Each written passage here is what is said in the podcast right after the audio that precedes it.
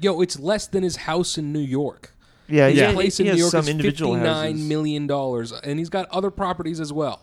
He literally is giving away the opportunity to have another. And mi- mind you, this billionaire uh, uh, condo apartment he's got in Manhattan, fucking fifty-nine million dollars. It's literally the beginning of a supervillain's hideout.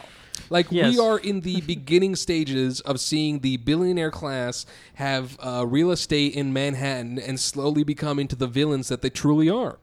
But Yogi, some of the funniest NYU improv sketches have been shot there.